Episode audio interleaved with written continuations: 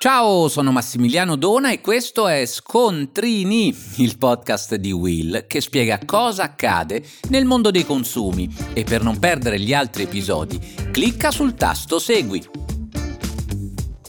Oggi parliamo di sconti. Già, perché dietro questa parolina magica si nasconde ogni genere di fantasioso artificio per sedurre i consumatori, i quali tuttavia nella maggior parte dei casi non riescono a capire quale sia il vantaggio reale rispetto al prezzo iniziale. Insomma, quanto sto risparmiando per davvero? E questo per la semplice ragione che proprio sul prezzo di partenza il commerciante era di fatto libero di indicarlo a suo piacimento. Se ad occhio un maglione da 100 100 euro con lo sconto del 30%, chi mi assicura che il prezzo iniziale sia davvero quello indicato dal negoziante? Questa libertà nell'indicare il prezzo pieno vanificava ogni certezza dell'acquirente, ma, e qui sta il bello, uso il tempo passato perché le cose stanno per cambiare grazie a una direttiva europea che accresce la tutela dei consumatori in vari settori. Per chi fosse interessato si tratta della direttiva 2019-2161 che va a modernizzare la protezione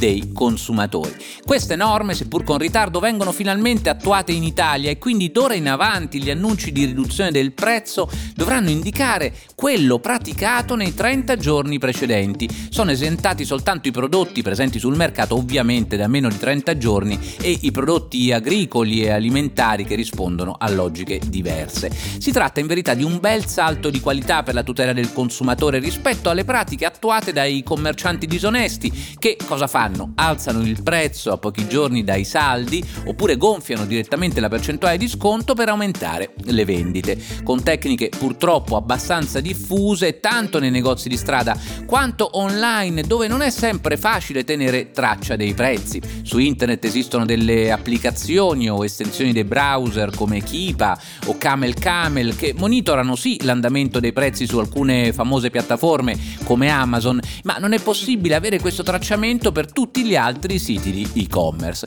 Oggi invece grazie a questa direttiva gli sconti dovrebbero essere più trasparenti ed è un bel salto di qualità considerando che, complice la crisi economica che stanno vivendo le famiglie, l'attrattiva degli sconti e delle promozioni è davvero enorme sui consumatori e non solo al supermercato. Da questo punto di vista notiamo come la direttiva 2161 del 2019 potenzia anche il regime sanzionatorio elevando finalmente da 5 a 10 milioni milioni di euro il limite massimo edittale delle sanzioni che può irrogare l'autorità garante della concorrenza del mercato, sanzioni che potranno essere persino più pesanti in caso di eh, operatori transfrontalieri. Insomma, si tratta di novità, comprese le sanzioni che ritengo possano avere un impatto serio sulla tutela dei consumatori, ma visto che, come vi dicevo, la direttiva si esercita su vari settori, tanto che è chiamata direttiva omnibus, presto tornerò a parlarvene magari in un prossimo episodio di Scontrini. E voi,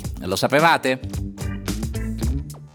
Per oggi è tutto, ma per non perdere gli altri episodi di Scontrini clicca il tasto segui e se vuoi attiva la campanellina.